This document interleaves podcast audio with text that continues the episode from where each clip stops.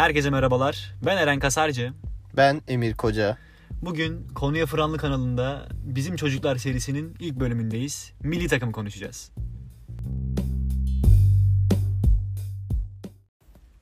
Evet Emir. Yıllar sonra bu kadar ümit veren bir milli takım. Bizim çocuklar içimize umut aşılamaya devam ediyor. Hollanda maçı özelinde biraz konuşalım. Ne diyeceksin? Ya gerçekten dediğin gibi hani Şenol Güneş yönetiminde kritik galibiyetlerimize bir yenisini daha ekledik. Dünya Kupası şampiyonu Fransa'yı da mağlup etmiştik. E, hatta iki maçta 4 puan almıştık. En son Almanya ile Almanya'ya karşı yine müthiş bir performans ve bu kez de Hollanda'yı gerçekten e, flash bir skorla mağlup etmeyi başardık. Evet Emir dediğin gibi e, bir de ben şimdi şu konuda konuşmak istiyorum seninle. Öncelikle yani bu takımın bize neler vaat ettiği ile alakalı konuşacağız önümüzdeki dakikalarda. Tabii. Ama ben biraz maçın hikayesine girmek istiyorum. Hani maç önünde e, nasıl bir kadro bekliyorduk? Özellikle orta saha rotasyonu çok belirsizdi. Ne olacağını bilemiyorduk. E, Kenan'ı sağda tercih eder mi etmez mi? Bunları konuşuyorduk. E, savunma rotasyonu. Kaleci de kaleci tercihinin nasıl olacağını bilemiyorduk. Nasıl bir taktikle, nasıl bir e, maç hikayesi kafasında oynadı Şenol Güneş bilmiyorduk bunu aslında. Evet. Ve Şenol Güneş'in ama büyük takımlara karşı özellikle e, bu hikayeleri hep başarıyla sonuçlandırdığını gördük. Bu da bu Hollanda galibiyeti bir yenisi oldu. Sen maç önü, maç sırası ve maç son olarak nasıl yorumlarsın maçı? E işte aslında önce dediğin gibi milli takımımızdan başlamak gerekirse e, hani Uğurcan yüksek formuyla e, formayı aldı. E, Mert Günok tercihinden e, vazgeçtiğini gördük Şenol Hoca'nın. E, onun dışında dediğin gibi orta sahada aslında hani Taylan oynar mı? Çünkü yükselen formuyla bu sezon e, Taylan da o formaya adaylardan biriydi ama hani bence orada Şenol Hoca Okay hamlesiyle doğru bir tercih yaptı ki maçta da bunun karşılığını gerçekten beklemediğimiz kadar gördük. Kenan tercihine gelecek olursak da Kenan Karaman zaten Şenol Güneş'in çok verimli bir şekilde kullandığı bir oyuncu. Yani bu bu tarz maçlarda özellikle hedef maçlarda Fransa gibi bir takıma karşı da müthiş bir performans göstermişti yine Kenan. Kenan şu özellikleriyle yani bu maçlarda çok faydalı oluyor. Bir kere Kenan Karaman'ı kanada koyduğunuz zaman ondan e, çok iyi bir savunma katkısı alıyorsunuz. Bunun yanında iyi bir bağlantı oyuncusu da olabiliyor zaman zaman ve forvet özellikleriyle ceza sahasına girdiğinde de tehlike yaratıyor. Aynı zamanda kenarda beklere karşı da net bir fiziksel üstünlük kuruyor. Bu bakımdan Kenan yine yani müthiş bir performans gösterdi. Ki zaten Şenol Hoca'yı çok iyi tanıyanlar, ben önce Taylan e, yorumun hakkında konuşacağım. Şenol Hoca'yı çok iyi tanıyanlar biliyordu ki, eminim ben bundan. Taylan'ı da e, işte ne bileyim Altay'ı da bu maç tercih etmeyecekti Şenol Güneş. Yani bundan biz çok emindik. Yani çünkü Şenol Hoca gerçekten oyuncularla bir bağ kuruyor. Ve hani oyunculara güvenini oradan alıyor tamamen. Yani biz emindik. Yani en azından ben emindim Taylan'ı tercih etmeyeceğinden. Evet tabii yani şöyle e, hani Şenol Güneş hani istikrarlı bir kadro kurar genelde. Hani bu Beşiktaş'ta da böyleydi. Bursa Spor'da da kadrosu yani Şenol Güneş'in 2015-2016 Beşiktaş'ı kadrosu nedir dediğimizde herkesin kafasında net bir kadro canlanır. Oğuzhanlı, Sosalı, Atibalı ve Şenol Güneş bu kadroları sezon boyu değiştirmez. Milli takımda da ee, çok büyük oranda aslında bunu görüyoruz. Mesela Mert Günok'tan da Şenol Güneş aslında biraz geç vazgeçmiş bile olabilir. Hani Uğurcan belki yaklaşık bir senedir falan Mert Günok'un üstünde bir e, form durumuna sahip. Ama buna rağmen Şenol Güneş önce takım istikrarına önem verdiği için biraz daha bir kademe daha yukarı çıkmasını bekledi oyuncunun ve şimdi o zaman geldi. E, dediğinde haklısın yani. E ki mesela biz bunun tersini tamamıyla tersini Fatih hep gördük.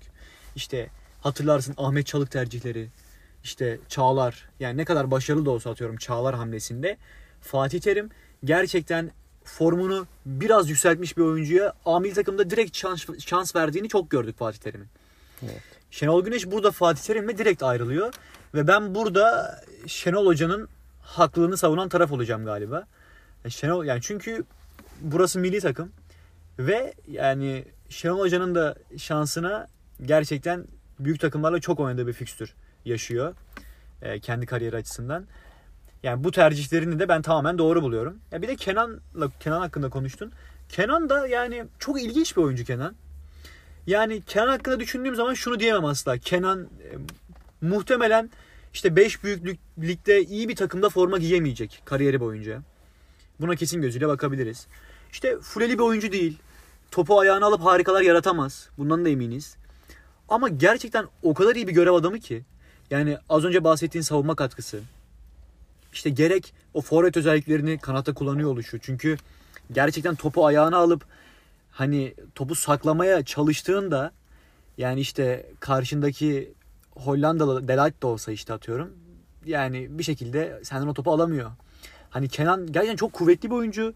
Savunma katkısı tarihte görmediğimiz belki de. Ben tarihte böyle bir kanat e, yani bir kanata böyle bir görev verildiğini hiç hatırlamıyorum. Aslında ben e, hani o açıdan şuna benzetiyorum. Bu sene Beşiktaş'ta e, Larry'nin rolüne de çok benzetiyorum.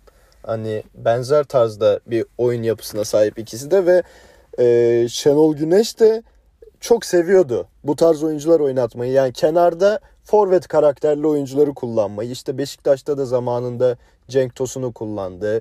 Bursa Spor'da Cedric Bakan kanatta kullandığı oldu vesaire. Ee, yani bu Şenol Güneş'in de aslında tercih ettiği bir oyun. Bu sene aynısını e, Sergen Yalçın'dan da yine Kyle Larin'le benzer bir şekilde gördük.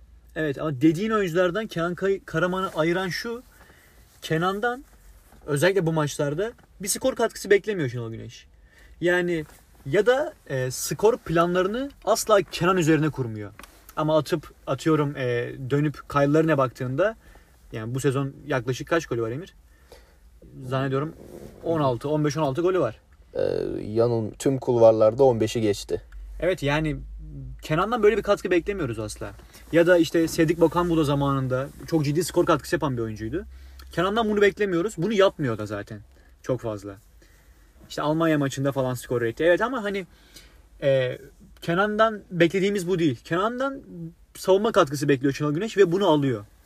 Hani aslında bir kanadında skordan vazgeçiyor bence. Yani hücumda Kenan'dan çok şey beklemiyor. Kenan da bunu vermiyor zaten maç içinde çok. Ama işte bu çok ilginç bir savunma katkısı ya. Çok ya işte ilginç. hani zaten aslında hani bu dediğinde de haklısın. Hani kenarda e, hücum odaklı performansı nispeten düşük olan e, bir oyuncu bu tarz maçlar için daha uygun hale gelmiş oluyor. Çünkü mesela biz Andorra'yla ya da işte e, Letonya'yla vesaire oynadığımız zaman Kenan Karaman burada taraftarları muhtemelen rahatsız edecektir eğer ilk 11'de başlarsa. Çünkü Kenan Karaman kapalı savunmalara karşı bir şeyler üretebilecek, oyunu açabilecek bir oyuncu değil. Ama e, Şenol Güneş'in kullandığı şekliyle bu tarz maçlarda, dengede olan maçlarda ve geride savunma yaptığımız maçlarda gerçekten çok iyi bir performans gösteriyor. Aynen öyle. Vallahi Kenan'ı da tebrik ederim. Ben, sahanın en iyisiydi Okay beraber benim gözümde. Yani Burak'ın e, bireysel performansını bir kenara koymak lazım. Yani oyun içinde evet Burak çok iyiydi. Hani Burak'a da teşekkür etmek lazım tabii ama saha içindeki e, maçın genelindeki performanslara bakıldığında bence Okay ile Kenan yani en iyi iki performans gösteren oyuncumuzdu.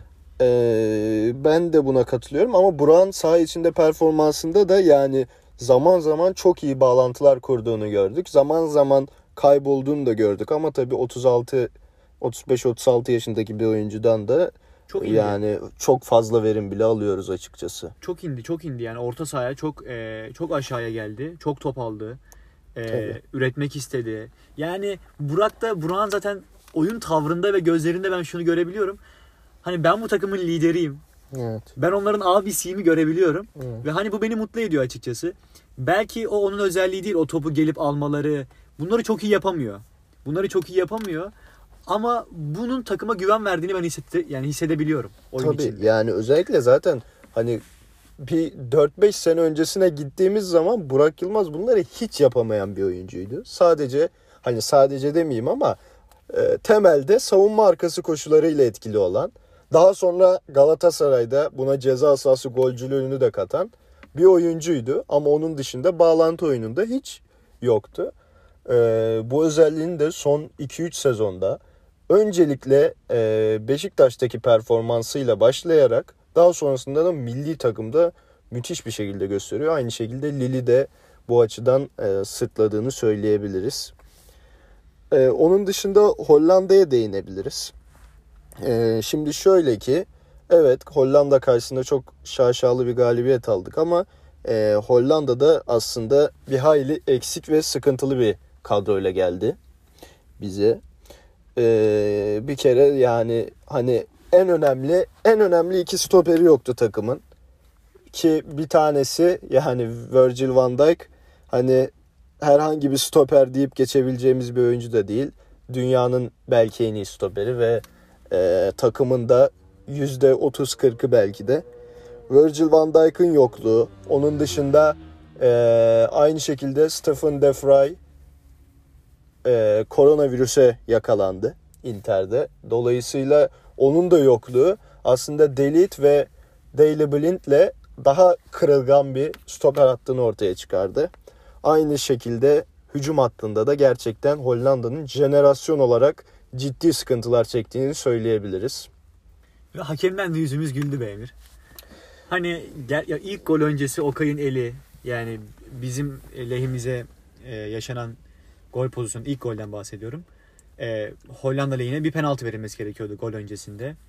E, sonrasında bize verilen penaltının yani ben ortada bir pozisyon olduğunu düşünüyorum. Tabii ya ortada olan bu tarz kararlarda biraz daha e, takdir hakkı bize yakındı bence de. Aynı şekilde e, çizgiden çıkan bir top da var.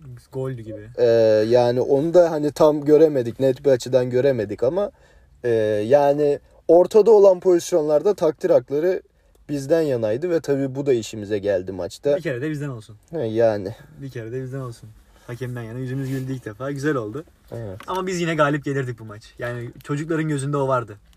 Ya tabii yani zaten Burak'ın hani maçtan önceki basın toplantısına Şenol Evet. Güneş'le yaptığı basın toplantısına bakacak olursak Burak yani gerçekten takım çok e, özel hazırlanmış buraya. Hatta Şenol Güneş de e, Euro Euro'ya katıldığında da Euro'daki kura çekiminde de her zaman tüm basın toplantılarında şunu vurguladı. Bizim asıl hedefimiz Euro değil, biz Dünya Kupası'na gitmek istiyoruz dedi. Ya bu benim dikkatimi çok çekmişti. Çünkü aslında baktığın zaman önümüzdeki turnuva bizim Euro 2020, 21 artık ne, deniyorsa. Ama Şenol Güneş buna rağmen Dünya Kupası'na çok daha önem verdiğini e, hep belirtti. Ve Burak'ın şu açıklamasında ben bir tık duygulandım. Yani e, bize hocamız ben gittim o duyguyu yaşadım. Sizler de bunu hak ediyorsunuz ve Dünya Kupası'nı yaşamalısınız, görmelisiniz Evet. demiş takıma. Burak da bunu anlattı basın toplantısında. Ya hakikaten yıllar sonra milli takımı izlemekten keyif alıyoruz.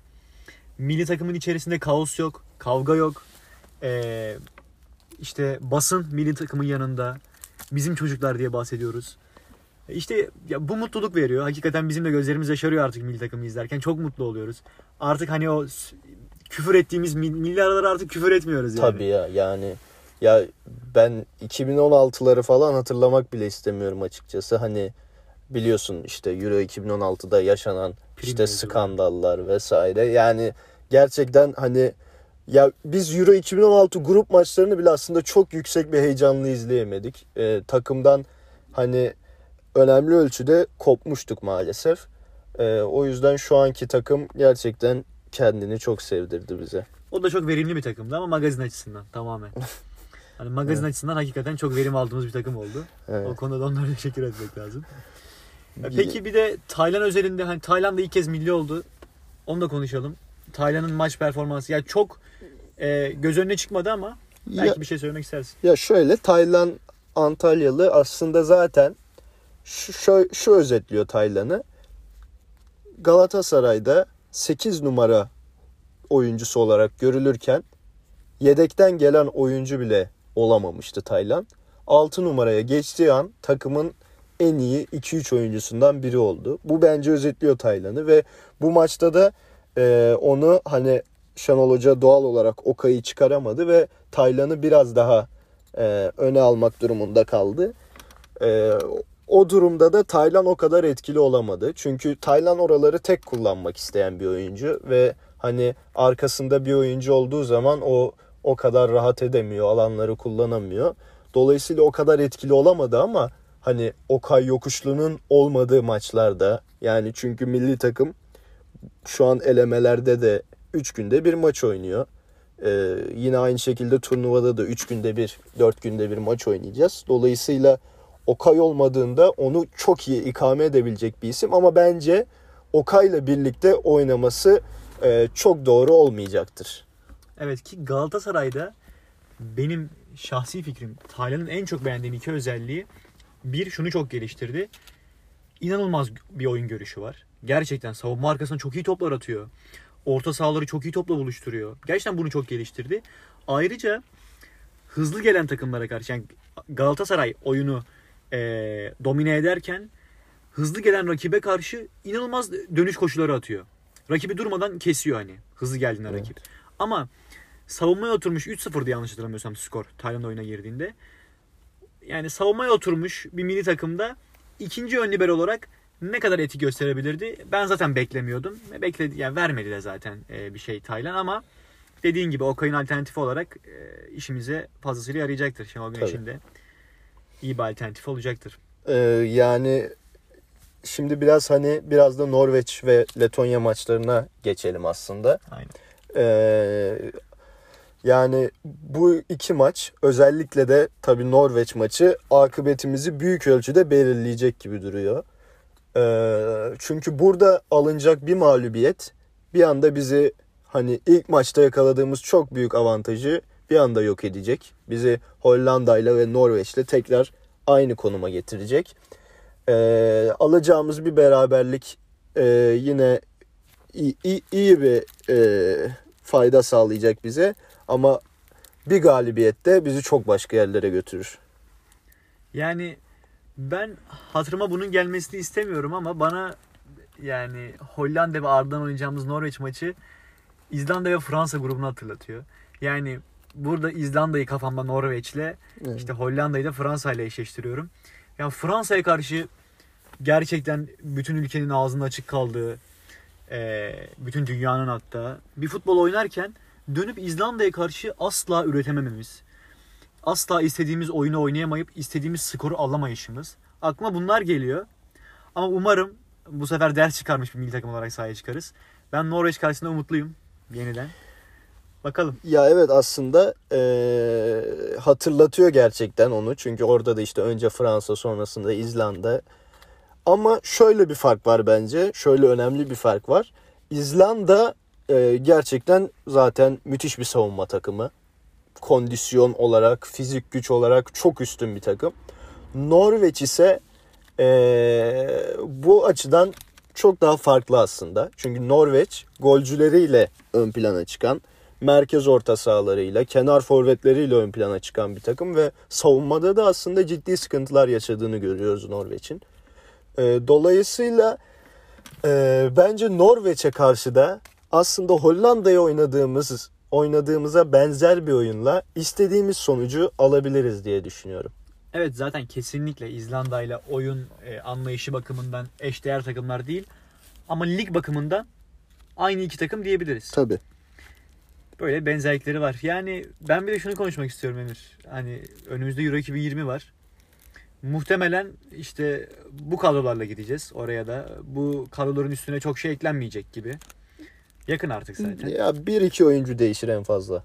Evet yani düşündüğün zaman şu an en verim aldığımız oyuncular Euro 2020'de de en çok verim beklediğimiz oyuncular olacak muhtemelen. Tabii. Emir Euro 2020 ne diyorsun? Vallahi Euro 2020 için önümüz çok açık bence. Ee, hani inşallah hani tam kadro gidebilirsek, sıkıntı yaşamazsak çünkü Cengiz gibi, Cenk gibi oyunculardan da yoksunuz aslında mesela şu an e, hani tam kadro bir şekilde gidebilirsek önümüz çok açık. Çünkü grubumuza baktığımızda e, yani dişimize göre bir grup gibi duruyor. İtalya, Galler, İsviçre dişimize göre bir grup. E, mesela şöyle de bir detay var. Yani önümüzde şöyle çok uygun bir senaryo var. Aslında biz gruptan ikinci çıktığımız takdirde ki oldukça muhtemel bir şey. E, bu takım bu gruptan rahatlıkla o yönde yani. ya rahatlıkla ya tabii ki her şey olabilir. Bu arada en iyi 4 üçüncü de gruptan çıkıyor. Ama ikinci olarak çıkma ihtimali hiç az değil. İkinci olarak çıktığımız takdirde biz son 16 turunda B grubunun ikincisiyle eşleşiyoruz. Yani B grubunu söylüyorum sana. Belçika, Hı hı. Danimarka, Finlandiya, Rusya. Belçika'nın rahat bir şekilde birinci olacağı bir grup gibi görünüyor. Danimarka, Finlandiya, Rusya'dan biriyle son 16'da oynuyoruz ki hangisi gelirse gelsin Türkiye'nin favori çıkacağı bir maç bana göre. Evet. E, bu turu da geçtiğimiz takdirde çeyrek finalde de şöyle bir rakip geliyor karşımıza. Üçüncülerden biriyle C grubunun lideri oynayacak son 16'da. C grubunun lideri buradaki muhtemel rakibimiz yani. Ve C grubu da şöyle bir grup. Hollanda, Ukrayna, Avusturya, Kuzey Makedonya. Yani buradan da Hollanda'nın vesaire geldiğini düşünürsek yani buradaki en en gösterişli, en şaşalı takım Hollanda ve gelebilecek en iyi takım o. Dolayısıyla biz o takımı da yenebilen bir takım olduğumuzu, yenebilecek bir takım olduğumuzu gösterdiğimiz için yani işte hani son 16'da bir Rusya, çeyrek finalde bir Hollanda galibiyetiyle ya aslında yarı final yolu hiç zor gözükmüyor. Çok açık. Ya önümüz çok açık. Dolayısıyla aslında umutla bakmamız gerekiyor ama bu tarz turnuvalarda da yani tek maç her şeyi değiştirebiliyor. Dolayısıyla yani burada full konsantrasyon artık iş sahada bitecek. Şans faktörü de devreye girecek.